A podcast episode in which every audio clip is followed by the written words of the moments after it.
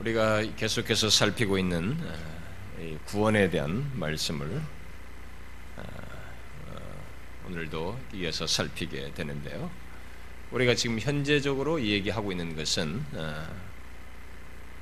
구원이 예수 그리스도에서 십자가에서 이루신 것이 2000년이 지난 우리에게 그것이 나와 어떤 관계를 가지고 있느냐라고 했을 때 그 관계를 성령께서 그리스도께서 이루신 것을 우리에게 적용함으로써 우리에게 관련성을 갖게 하시고 드러내시는 일을 하시는데, 성령께서 우리에게 적용하시는 과정 속에서 우리에게 다가오셔서 말씀으로 부르시는 일을 하시고 그때 또 우리 안에서 생명을 주심으로써 결국 거듭나게 하시고, 이런 과정 속에서 그 생명을 겉으로 이렇게 우리가 인격적으로 이렇게 의식적으로 드러내는 것이 바로 회심인데, 이 회심은 회개와 믿음으로 구성되어 있다라고 하면서 이 회심에서 먼저 회개하는 문제를 우리가 여러 차례 살피고 지금은 믿음에 대해서 살피고 있습니다. 회심한다라고 할 때는 주 예수를 믿으라라는 이런 말씀을 하시고 있잖아요. 그래서 우리가 믿는 문제를 지금 얘기를 하고 있습니다. 그래서 지난 시간에는 믿음이 어떤 양면성을 가지고 있다라는 사실, 다시 말해서 우리에게 믿으라라고 이렇게 말을 하면서 동시에 믿음은 하나님의 선물이다라고 말하고 있어서 이런 양면의 특성이 있다라는 것을 살폈습니다. 그리고 동시에 성경이 믿음을 이렇게 말을 하면서 믿음이 마치 이렇게 정도의 차이가, 믿음의 어떤 정도에 대해서 말하는 그런 표현들, 믿음이 작은 자들아, 이렇게 작은 믿음과 큰 믿음, 또는 이 약한 믿음과 강한 믿음, 또 믿음이 자라나는 것, 이런 등등 다양하게 믿음의 정도를 말하고 있다는 사실을 살폈습니다.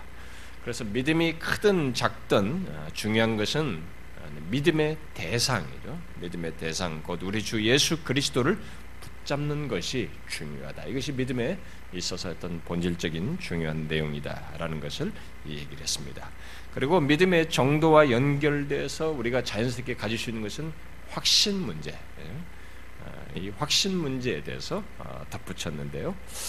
비록 적은 믿음이라 할지라도 신자는 모두 일단은 믿음은 가지고 있는 것입니다. 예수를 믿는 사람, 신자인 이들은 적은 믿음이라 할지라도 일단 중요한 것은 믿음을 가지고는 있어요. 그렇지만 그래서 그 믿음은 상실되지 않지만 확신은 상실할 수 있다라고 했습니다.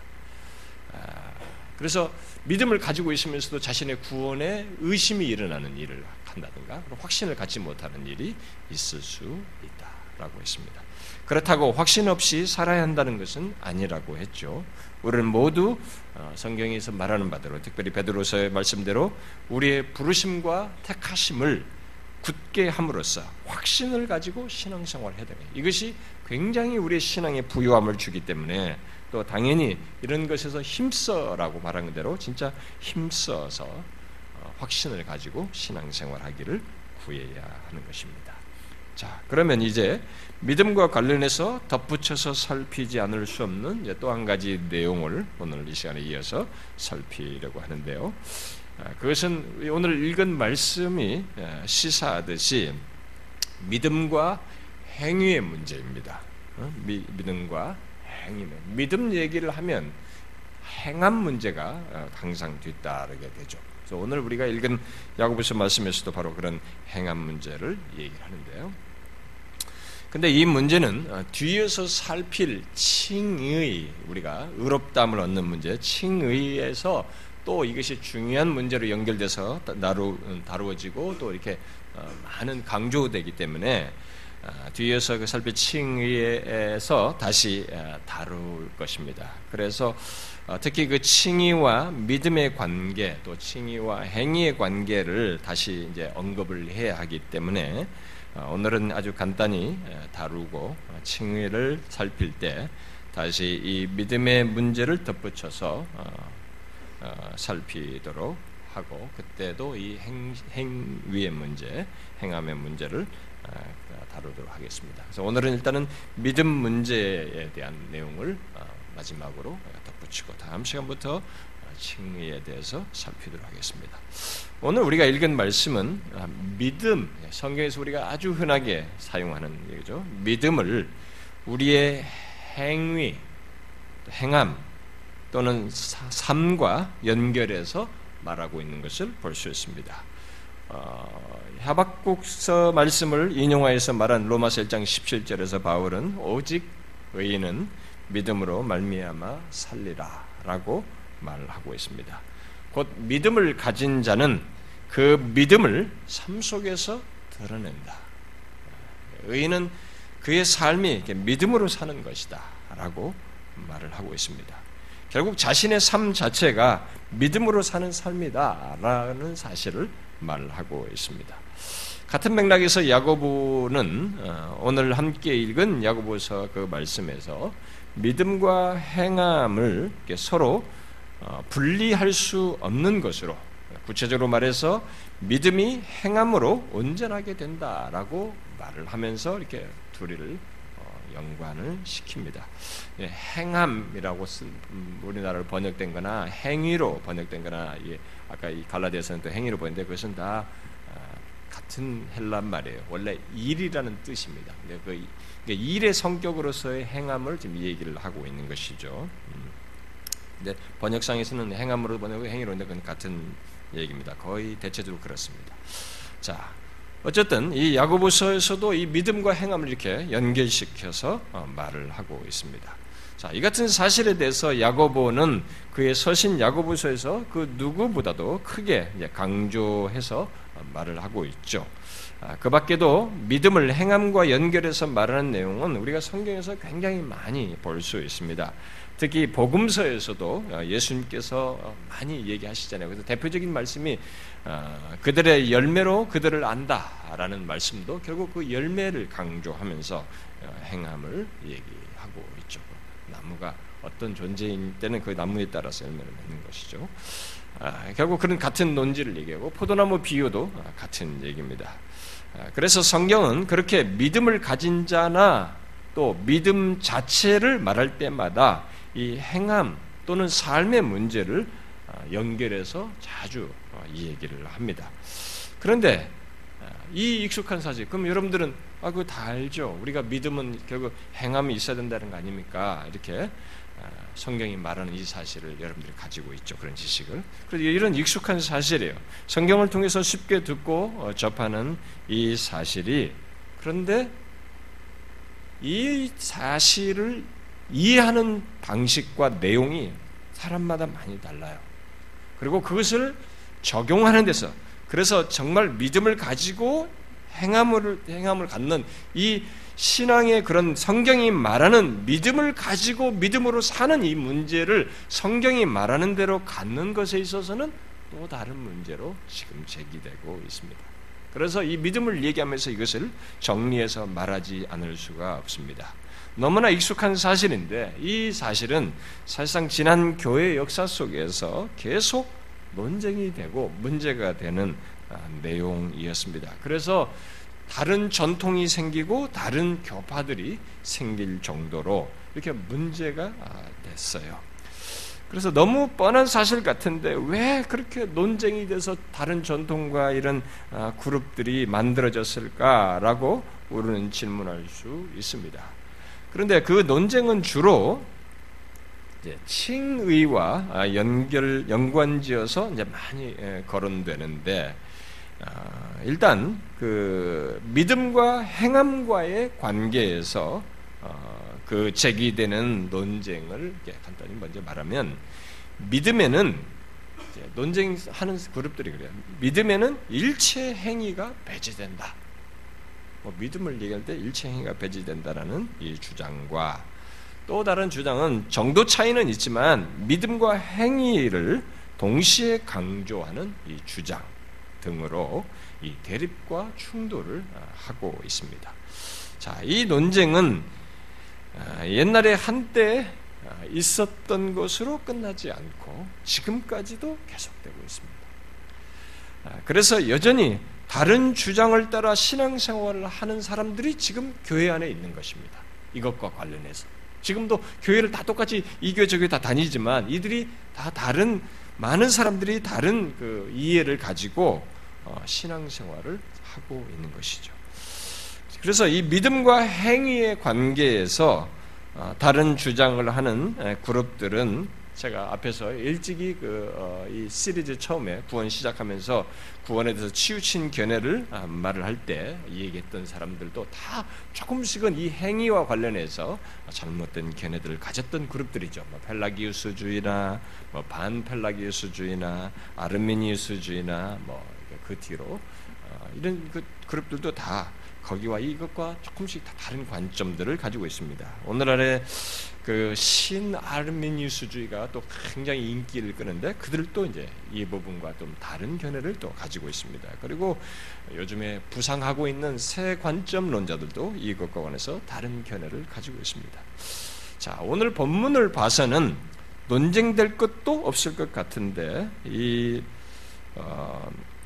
그런 관점에 대해서 서로 다른 주장을 지금까지 역사는 지금 하고 있고 사실 새로운 얼굴을 입고 이렇게 계속 등장을 합니다. 그러니까 뭐 학자가 나와서 뭔가 준비를 해서 또 막 뭔가를 발전시키지만 이런 자료들을 가지고 또 조금 발전시키고 조금 하지만 이게 얼굴만 조금 달리하지 그런 모양새는 비슷해요. 자, 그러면 왜 이런 일이 생길까? 왜 지금도 이런 논쟁이 계속되고 있냐? 성경이 뻔한 얘기인데 왜 이런 얘기를 지금까지도 계속하고 있을까? 자, 그것은 성경이 율법의 행위로는 구원을 얻을 수 없다. 뭐 본문으로 말하면 의롭다함을 얻을 수 없다고 말하면서 동시에 행함으로 믿음이 온전하게 된다고 이렇게 말을 함으로써 믿음과 행함의 문제를 마치 서로 상충되는 듯이 말하고 있기 때문에 이 성경이 말한 그런 것에 대한 나름의 다른 해석 속에서 이런 주장을 하는 것입니다.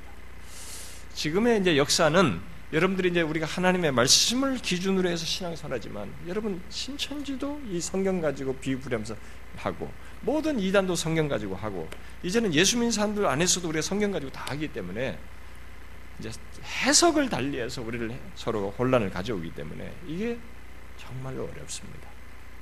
그래서 이제 점점점 이 성경은 이미 솔라 스크립투라라고 하는 것을 오직 성경을 통해서 여러분들이 배우고 있는 사람들은 배우셨겠지만 이 성경은 주님이 다시 재림하시기 전에 절대적 진리로 사라져요.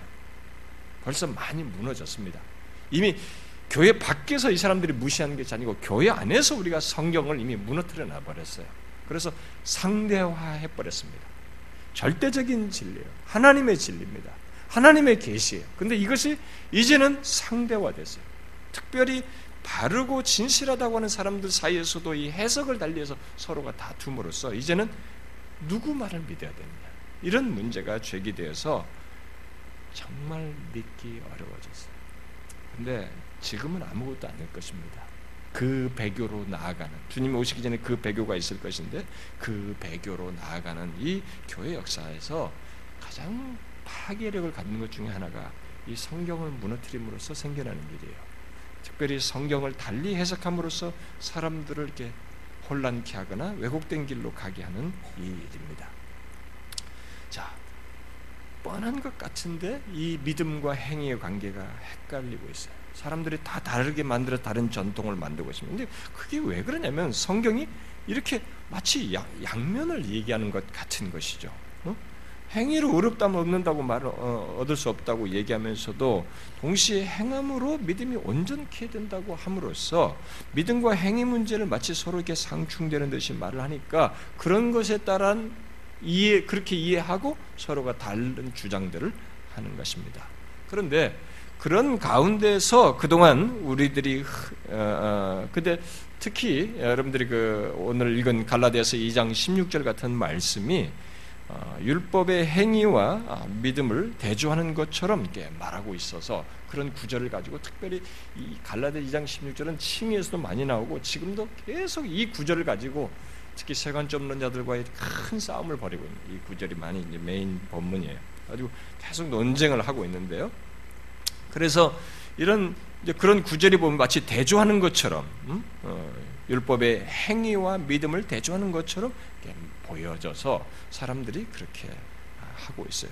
그런 가운데 그동안 우리들이 흔하게 듣고 배운 것 중에 하나가 믿음과 행함을 서로 이렇게 대립해서 생각하는 것을 우리가 이렇게 배웠습니다. 교회 안에서도 그래요. 믿음과 행함을 자꾸 이렇게 대립시켜서 가르치는 것을 배워온 거죠. 그래서 예를 들어서 믿음을 말하면서 행함을 이렇게 대조적으로 이렇게 말을 하는 소리를 우리가 자주 듣는 것이죠. 또 반대로 행함을 강조하면서 행함을 또 이렇게 강조를 하다 보면 삶이 어떻고 어떻고 적용이 있어야 되고 뭐가 있다고 이렇게 삶을 강조하면 마치 믿음을 잘못 이해하는 것으로 말하고 주장하는 그런 일도 함께 있었던 것입니다. 그러나 바로 그런 가르침과 지식에 문제가 있는 것입니다. 왜냐하면 믿음과 행함 또는 뭐 행위라고도 상관없습니다. 믿음과 행함은 성경에서 같은 선상에 놓고 비교할 수 있는 성질의 것이 아니에요. 이것을 아는 것이 중요한 것입니다. 그러니까 우리들이 지금 잘못하고 있는 것이죠. 이것을 같은 선상에 놓고 비교하면서 얘기하는 문제가 아닌 것입니다. 그런 식의 생각은 성경을 오해하고 있는 것입니다. 성경은 믿음과 행함을 결코 같은 선상에 놓고 비교하지 않습니다. 예로부터 그 로마 가톨릭이 이제 그러해 왔습니다만은 우리는 성경의 가르침을 따라서 오직 믿음으로 그리스도를 영접한다라고 믿고 있습니다. 그래서 그것을 개혁한 것이 종교개혁이에요. 근데 종교개혁이 로마 가톨릭이 잘못해서 그런 주장을 했다라고 이렇게 세건 쫓는 자들은 반발을 하는데 그게 아니고 이것은 성경을 얘기하는 것입니다. 그래서 갑자기 17세기, 16세기에 그런 전통을 만들어냈다고 하면서 이 전통을 무시하고 성경을 가지고 얘기한다고 그러면서 다른 주장을 하고 마치 더 정통한 것처럼 얘기하는데 더 헷갈려요. 그러면서 성경 외에 1세기의 다른 자료를 더 성경 못지않은 권위로 받아들이는 실수를 그들이 하고 있습니다. 근데 이것은 우리는 우리 성경의 가르침을 따라서 믿는 바가 뭡니까? 오늘 본문에서도 우리가 보지만은 오직 믿음으로 그리스도를 영접하는 것입니다. 성경은 그것을 얘기해요. 그런데 그렇게 말하면서도 사람들은 믿음도 중요하지만 행함도 중요하다 이렇게 라고 하면서 믿음과 행함을 자꾸 같은 선상에 놓으려고 합니다. 주로 이 야고보서의 지적대로 믿는다고 하면서도 행함이 없는 것을 이렇게 비판하면서 진짜 당신이 예수를 믿는다면 행함이 있어야 한다 이렇게 말을 하는 것이죠. 분명 그것은 오늘 본문이 말하는 바이고 우리들이 얼마든지 말할 수 있는 내용이에요. 그렇게 강조할 수 있죠. 그러나 우리가 여기서 주의할 사실이 있습니다. 그것은 우리들이 믿는다고 하면서 행함이 없는 것을 비판하는 것을 얼마든지 말할 수 있고 지적해 마땅한 것이지만 그렇다고 믿음과 행함을 같은 선상에 놓고 비교하는 것은 성경이 없는 일을 하는 것이에요.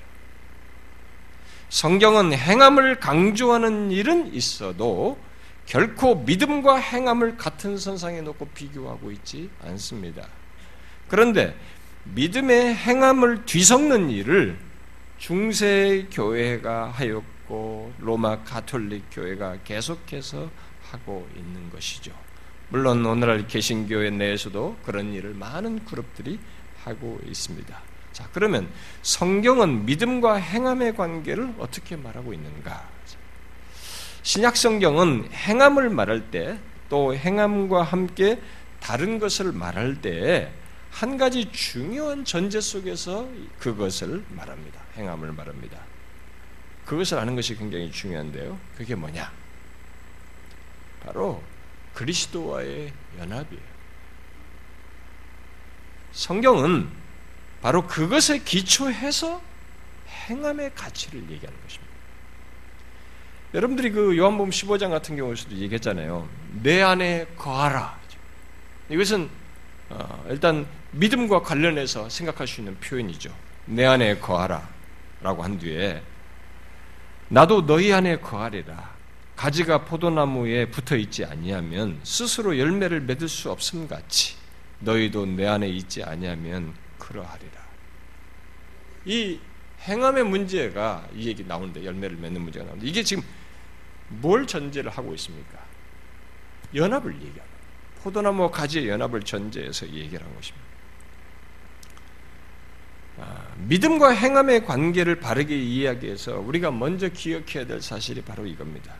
자, 여러분, 성경이 우리의 구원을 말할 때 근본적으로 말하는 기준을 한번 보십시오.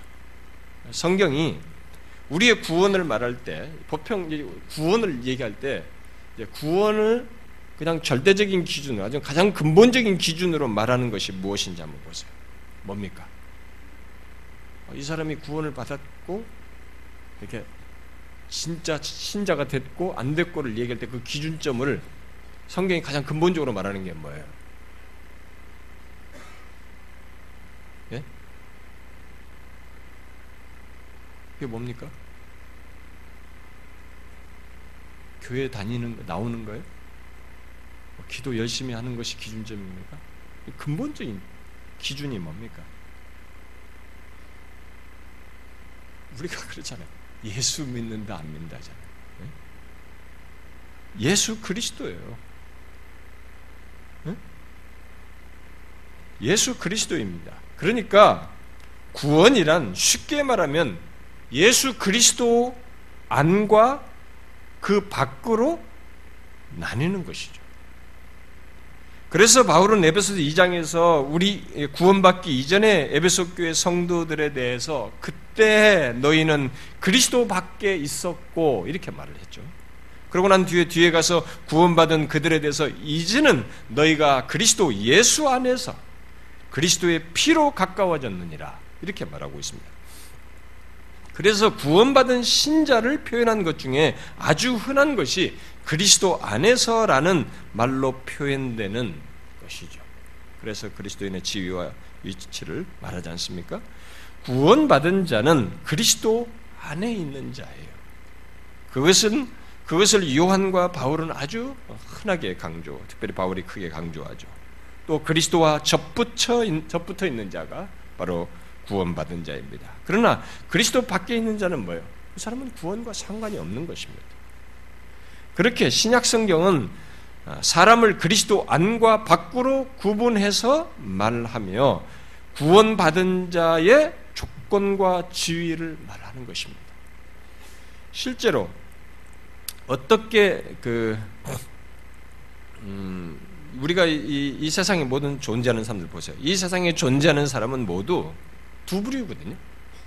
그리스도 안에 있는 사람과 밖에 있는 사람. 나누면 성경을 가지고 얘기하는 거 둘 중에 하나예요. 그리고 그리스도의 그에 따라서 사람의 행함도 결국 그리스도 안에서 행하는 것과 밖에서 행하는 것으로 함께 자연스럽게 나뉘게 되는 것이죠.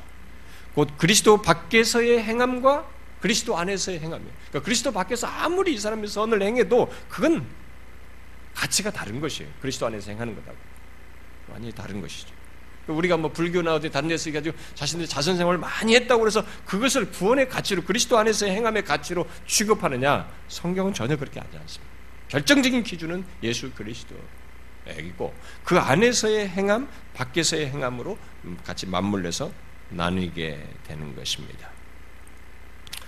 그래서 그리스도 밖에서 행함은 구원받지 않은 그 상태에서의 행하는 것이고 그리스도 안에서의 행함은 구원받은 자로서 행하는 것이 되는 것입니다. 물론 구원받기 이전이나 이후나 인간의 행위는 구원에 조금도 기여할 수가 없습니다. 로마 가톨릭 교회는 구원 이후의 삶에서 구원과 연관지어서 행위의 필요성을 주장하고 있습니다만, 그리고 최근에는 이 개신교 안에서도 많은 그룹들이 신 아르미니우스라든가 이런 사람, 심지어 새 관점주의자들도 그렇습니다만은 이들이 종교개혁자들이 개혁한 것을 부정하면서 구원 이후의 삶에서 행위의 필요성을 주장하고 있지만 그것은 성경을 부정하고 일찍이 중세 가톨릭 교회가 잘못 가르쳤던 것을 바로잡은 이 종교개혁을 부정하는 것입니다. 그러나 사람이 하는 모든 행위는 구원받기에 앞서서 그리스도와 무관하게 행하는 것이든지, 반대로 구원을 받아서 그리스도를 통해서 또 그리스도 안에서 행하는 것이든지 둘 중 하나인 것입니다. 그 중간은 없어요. 그래서 행함에 대해서 먼저 알아야 할 사실이 바로 이겁니다. 그리스도 안에서 행하는 것이냐, 밖에서 행하는 것이냐. 그 둘 사이에는 한 가지 공통적인 것이 있는데, 그것은 그리스도 밖이든 아니든 우리의 행위가 일체 구원에 기여하지는 않는다는 것입니다.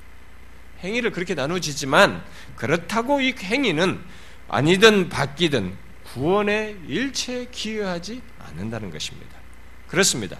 우리의 행위는 구원 전이든 이후든 어느 시점에서든 구원에 대한 공로가 되지 않습니다. 여러분, 뻔하다고 생각하면 안 되고 정확하게 아셔야 됩니다. 이게 지식으로가 아니라 삶으로 가지고 있어야 됩니다. 이것을 하나님은 그렇게 하는 것을 하나님은 우리의 구원을 뜻하시면서 처음부터 정하셨어요. 행위를 일체 구원에 결부시키지 않는 것을 정하셨습니다. 물론 행위가 영생을 얻는 것과 관련된 때가 있었습니다. 자, 이제 질문을 해봅시다. 행위가 영생을 얻는 것과 관련되었던 때가 있었어요. 언제입니까?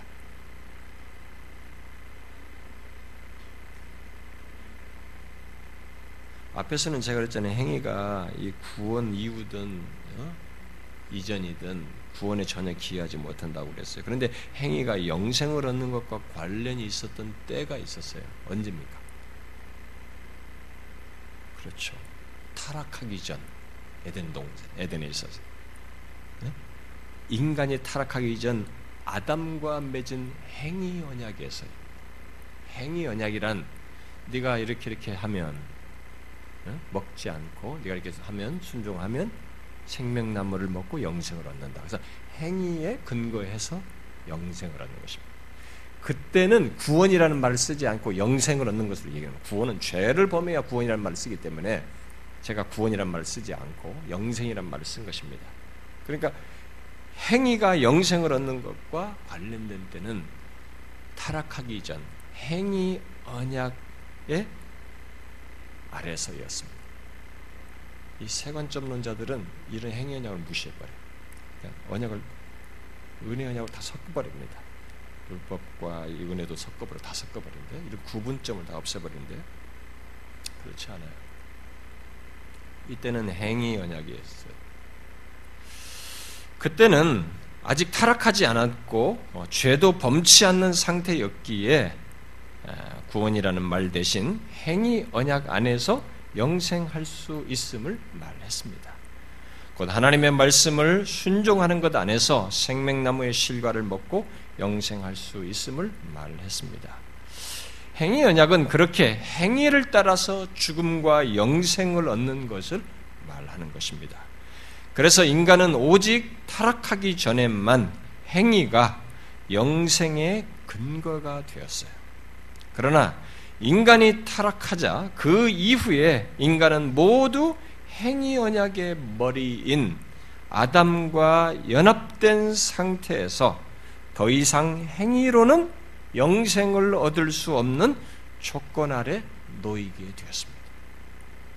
아담 안에서 모든 인간은.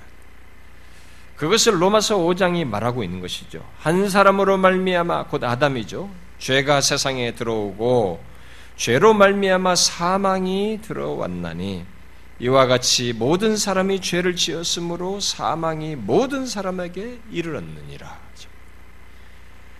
그런 조건의 인간이 어떻게 구원을 얻을 수 있다는 말인가? 인간은 그 어떤 것으로도, 아니 자신에게서 나는 그 무엇으로도 구원을 얻을 수가 없는 조건 아래 놓여있게 된 것입니다.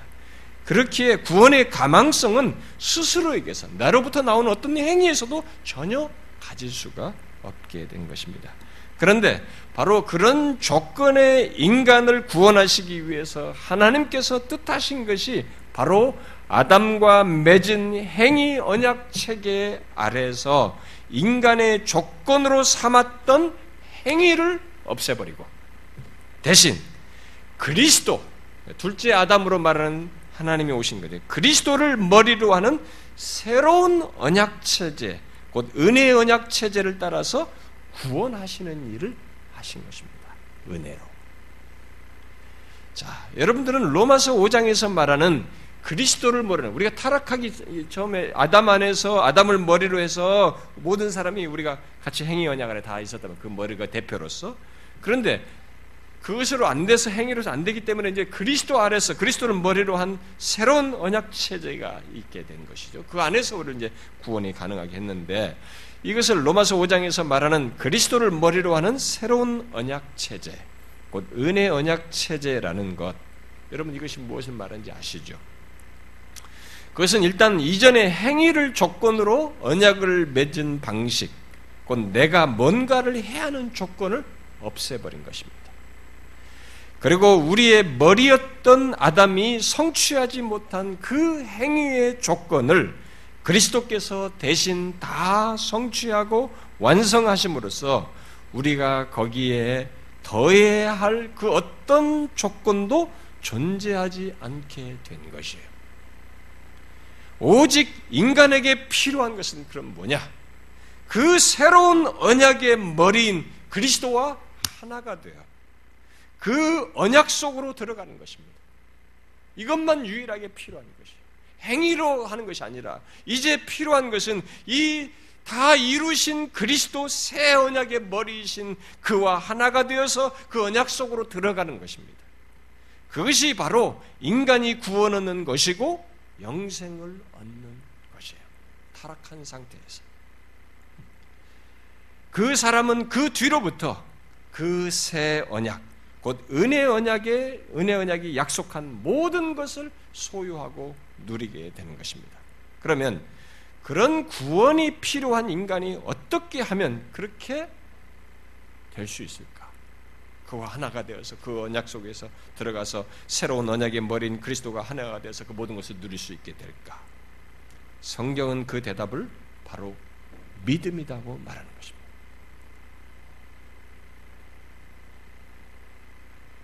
바울은 로마서 5장에서 새 언약 체계를 말하기 전에, 그리스도를 머리로 한 새 언약 체계를 말하기 전에 이렇게 말했죠. 우리가 믿음으로 의롭다함을 받았으니, 여기 의롭다함을 받았다는 것은 물론 새 언약 체제, 새 언약의 머리이신 그리스도와 연합 속에서 전가된 의로 말미암은 것입니다. 이 부분은 제가 칭의를 얘기할 때 상세히 다루도록 하겠습니다. 그러나 우리는 일찍이 여러분들에게 이런 얘기를 다 했었죠. 우리가 효과적인 부르심, 거듭남, 회심 등 구원의 이런 내용들, 구원의 적용에 대한 모든 내용들이 그리스도와의 연합 속에서 적용되는 것이다. 그리스도께서 이루신 것을 그리스도와 연합 속에서 우리가 다 소유하게 되는 것이다 라고 말을 했습니다. 그런데 우리들이 그리스도와의 연합을 이렇게 의식적으로, 경험적으로 갖게 되는 때가 역시 언제냐? 역시 우리들이 이제 거듭나서 그 생명이 드러났을 때죠. 특별히 바로 이 회심했을 때요. 우리들이 의식적으로 구원의 역사, 결국 회심하게 될 때 우리는 그리스도와의 연합을 의식적으로, 실제적으로, 경험적으로 갖게 되는 것이죠. 자, 여기서 중요한 것은 하나님께서 행위를 조건으로 한 이전 체제를 제하고 그 모든 행위 대신, 그런 모든 행위들을 다 대신 성취하신, 그리고 완성하신 새 언약의 머리이신 그리스도와 하나가 되는 길, 그리하여서 구원을 얻고 또 새 언약의 모든 것을 누리게 하시는 그 길, 그 방편이 바로 믿음이다 라는 것입니다. 그렇게 그 방편을 믿음으로 정하셨습니다. 그런데 이 사실을 부정한 겁니다. 여기에 뭔가를 뒤섞는 일을 많이 한 것입니다. 제가 여러분들에게 이 시간 그런 얘기를 다 할 수도 있지만 자칫 너무 학문적이 되고 너무 논쟁적이 되기 때문에 생략을 하는 것입니다. 원한다면 저는 여러분들에게 얼마든지 학구적으로 얘기할 수 있어요. 저는 이런 연구에 대해서 굉장히 즐거워합니다. 제가 가지고 있는 모든 서적을 뒤져서라도 이 얘기를 할 수 있습니다. 근데 이게 부정되고 있어요. 지금 계속. 근데 저는 이 역사를 볼 때, 교회 역사를 볼 때 이렇게 이런 것을 마치 하나의 잘못된 전통인 것처럼 이 전통을 깨버리고 성경에 근거한다고 하면서 새로운 것을 마치 꺼내는 것처럼 이렇게 자꾸 등장하는 이런 주장들이 굉장히 신선하고 사람들에게 설득력이 있는데 저는 이게 앞으로 더 발전돼서 나올 현상이라고 봐요. 주님 오시기 전까지. 근데 여러분 아셔야 됩니다. 이 새 언약 체계에 들어올 수 있는 길로서 성경이 말하는 것은 믿음이에요. 그래서 종교학자들은 거기다가 카톨릭이 믿음만이 아니라 자꾸 뭔가를 덧붙이니까 솔라를 붙인 겁니다. 오직 믿음이라고. 그게 성경이 있는 것이었어요. 성경이 말하는 강조점이에요. 근데 세간점론자들은 이것을 종교학자들이 만들었다고 주장을 하는 거예요. 종교학자들이 성경이 없는 것을 만들었다고, 새로운 전통을 만들었다고, 천만의 말씀이에요. 성경이 얘기하는 겁니다. 자, 우리가 어떻게 이 새 언약 체계에 들어와서 그것을 얻을 수 있느냐? 성경은 오직 믿음으로 의롭다함으로 그리스도와 연합해서 얻게 된다라고 말하고 있습니다. 자, 이와 관련해서 가장 대표적으로 이제 흔히 거론하는 것이 아브라함 얘기예요. 특별히 아브라함에게서 아브라함을 거의 원조처럼, 왜냐하면 아브라함이 믿으니 의로 여겼다는 이 말이 이제 그런 직접적인 진술이 나오기 때문에 아브라함을 얘기하는데, 그래서 창세기 15장을 보면 아브라함이 여호와를 믿으니 여호와께서 이를 그의 의로 여기셨다라는 말씀이 나옵니다. 자, 근데 이 말씀 자체를 잘 보시면 이것은 믿음으로 의롭게 됐다는 것, 더 정확하게 말하면 자기는 뭐가 의와 관련된 뭐가 없는데 믿음으로 의롭게 됐다는 얘기를 함으로써 결국 간주된 의를 얘기하는 겁니다. 여겨지는 의를 얘기하는 것이. 이건 제가 칭의에 가서 더 상세히 다루고, 이 본문은 많이 모든 사람 논쟁의 구절이기 때문에 다시 얘기를 하겠습니다. 그런데 이 로마 카톨릭을 유시해서 많은 그룹들이, 물론 세관점도 이 말씀을 근거를 삼아서 선행, 곧 행위를 칭의와 연결을 시켜요. 그러나 이 말씀 속에는 그런 사실이 전혀 없습니다. 또 아브라함의 다른 행위들을 그럴듯하게 연결시킨다 할지라도 바울이 로마서 4장과 갈라디아서 3장에서 이 창세기 15장을 인용하여서 말한 것을 보면 오직 믿음으로 의롭게 된다는 것을 말하지 거기에 행위를 가미시키지 않아요.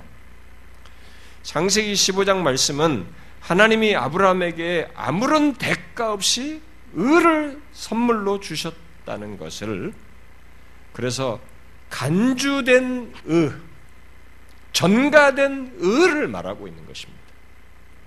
바울은 바로 그것을 로마서 4장과 갈라디아서 3장에서 그 창세기 15장을 연결지어서 그 말을 인용하면서 얘기를 하죠.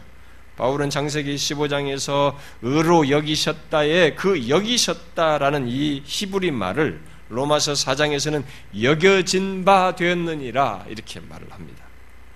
또 갈라디아서 3장 6절에서는 똑같이 창세기 15장 말씀을 인용하여서 의로 정하셨다 이렇게 말을 해요. 그 말은 무슨 뜻입니까? 그것은 사람이 그 의를 스스로 가지고 있지 않지만 가지고 있는 것으로 간주되거나 여김받았다는 것을 말하는 것입니다. 아브라함은 다른 것으로 의롭다함을 받지 않았어요. 오직 뭐요? 믿으니. 오직 믿음으로 그렇게 된 것입니다. 바울은 갈라디아서 3장 16절에서 믿음으로 갖게 된 그 의를 아브라함 자신의 의가 아닌 여김받아 갖게 얻게 된 의, 곧 그리스도의 의로 얘기합니다. 아브라함 얘기인데 그 여김받은 의를 그리스도의 의로 얘기하고 있습니다.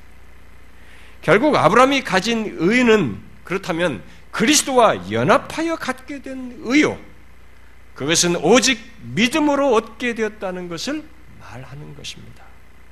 바울은 그 사실을 말하면서 신약시대 예수 그리스도를 믿는 우리들이 똑같이 믿음으로 그리스도와 연합된다는 사실을 말하고 있는 것입니다.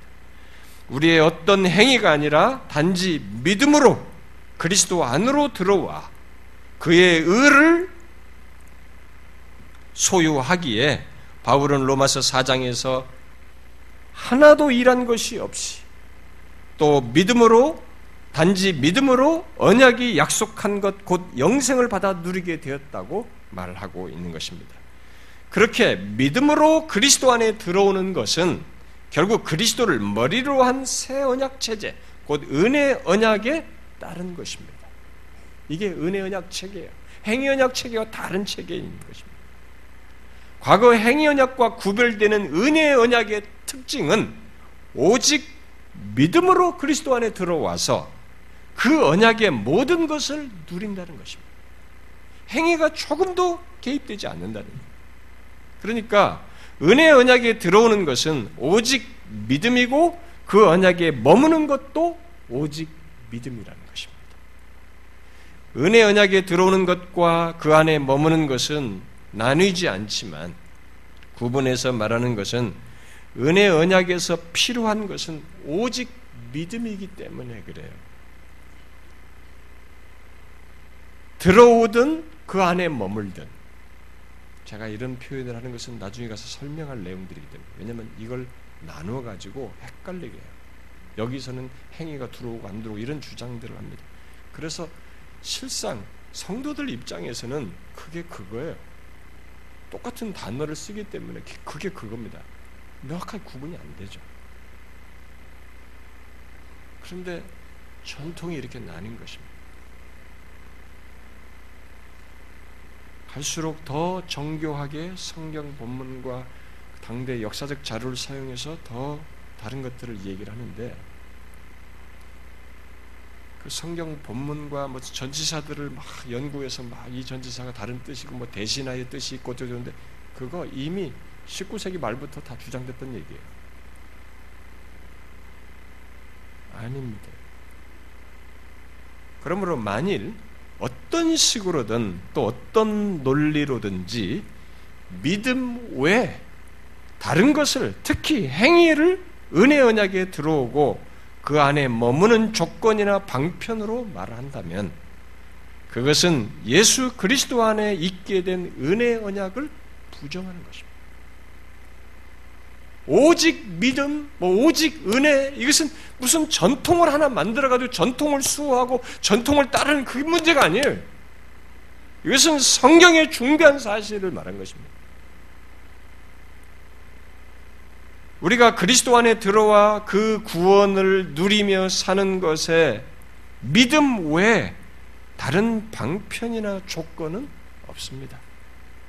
지금까지 많은 집단들이 또 주장들이 무엇인가를 행함으로써 구원에 기여하는 것으로 말하지만 은혜의 언약을 사는 유일한 길은 믿음이에요.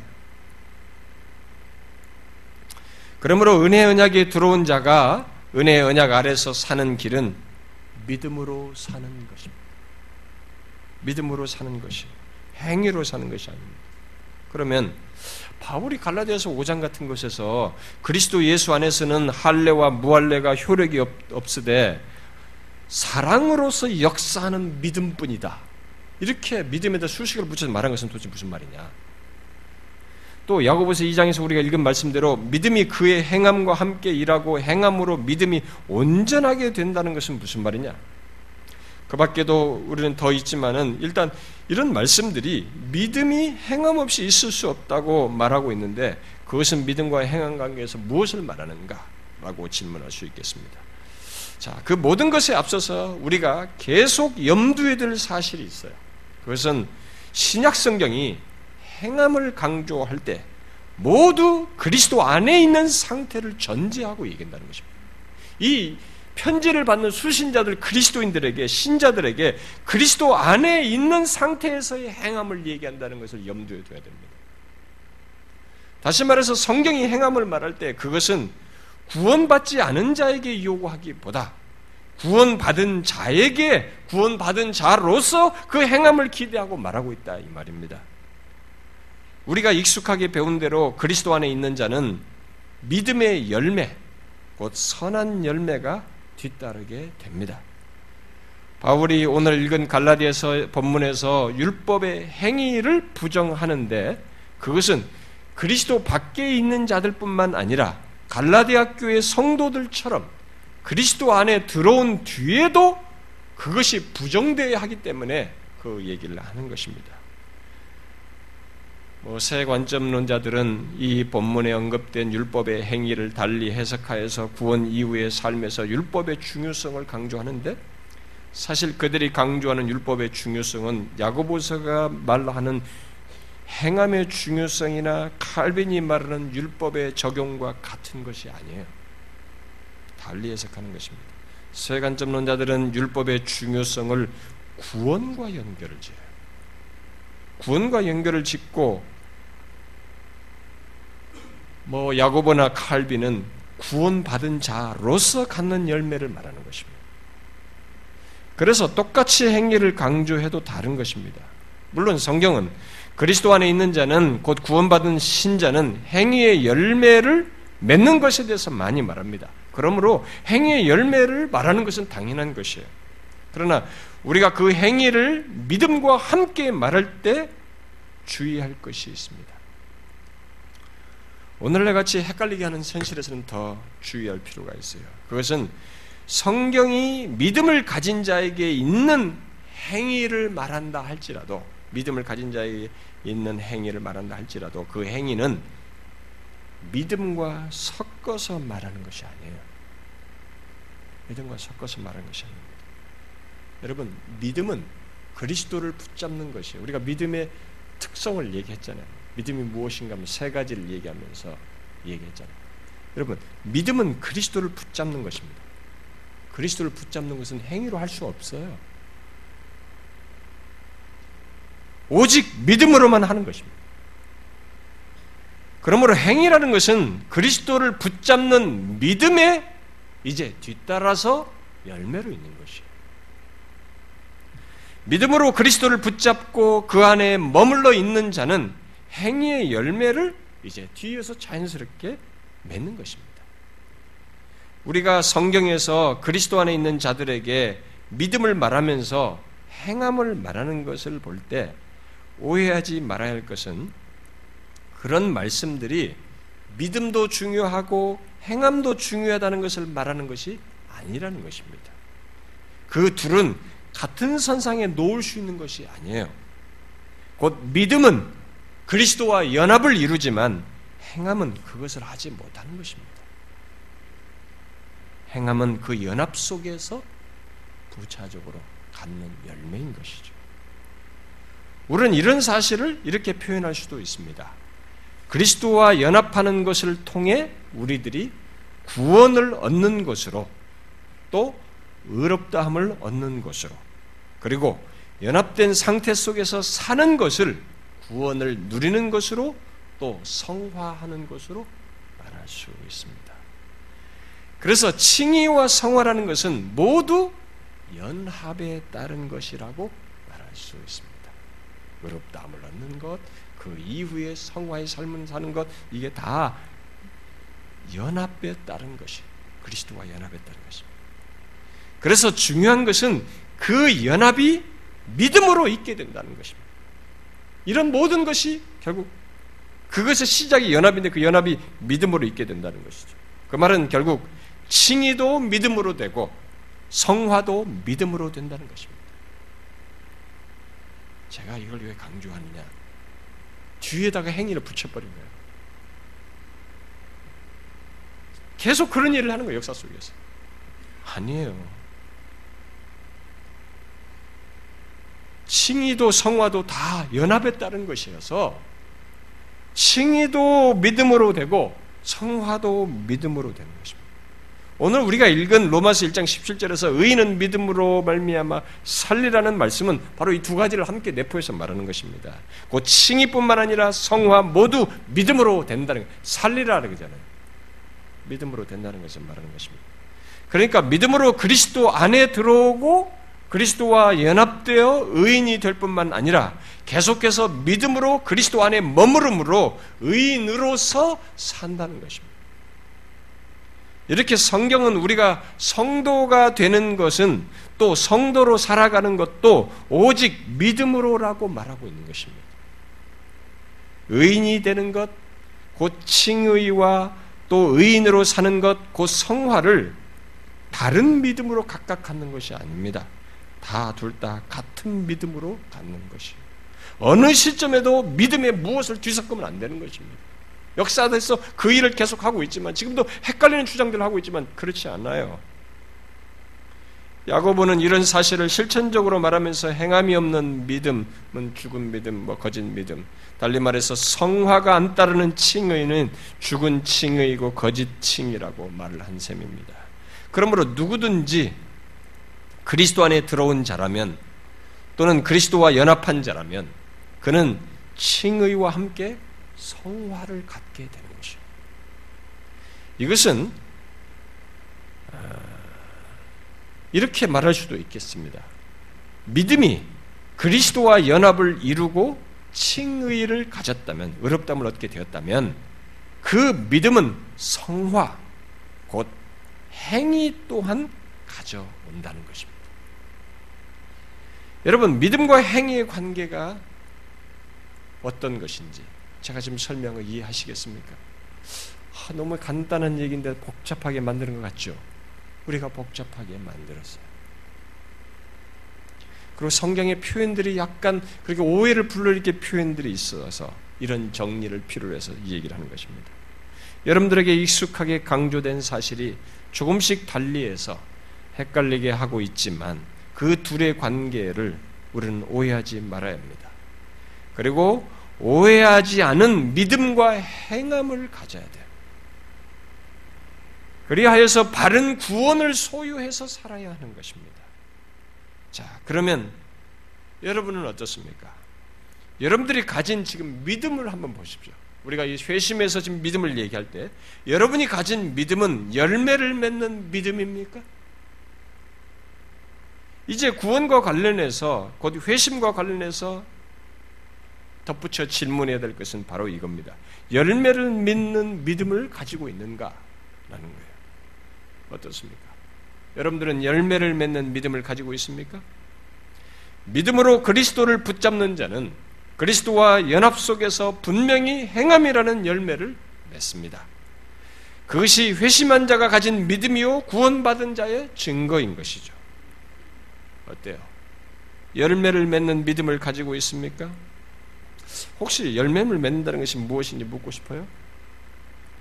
그것은 믿음의 대상이신 하나님이 중심에 있고 또 그의 말씀이 있어서 그것을 삶으로 드러내는 것이에요.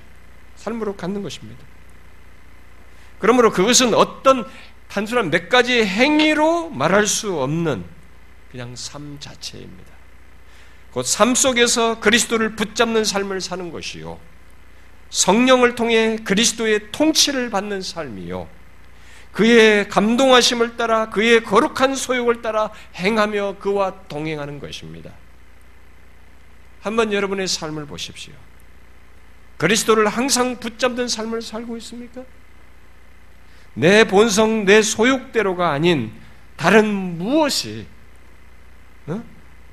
무엇의 통치를 받으면서 따르고 있느냐는 거예요. 다른 무엇이 뭡니까? 바로 성령 하나님의 감동과 가르침과 통치를 받으며 그와 동행하고 있느냐는 것입니다. 물론 성령은 자신의 말씀으로 그 모든 것을 하십니다. 하나님의 말씀으로 인도하고 하나님의 말씀을 따라 행하도록 하시죠. 어때요? 하나님의 말씀의 인도를 받고 따르고 있습니까? 그 가운데서 하나님을 항상 붙잡고 의지하고 있습니까? 그렇다 보니 하나님 중심적이 되고 하나님이 기뻐하시는 것을 행하고 있습니까? 그런 삶이 바로 믿음의 열매인 것입니다. 그 가운데서 우리는 온갖 선행들을 생각할 수 있겠죠. 말씀을 따라 행하는 모든 여러 가지 행함들을 말할 수 있을 것입니다. 중요한 것은 그 모든 것을 나의 체면이나 명예나 또 내 스스로 공로를 쌓는 그런 식의 행함이 아니라 그리스도를 붙잡는 믿음으로 그를 신뢰하며 따르는 믿음으로 그런 행위들을 갖는 것입니다.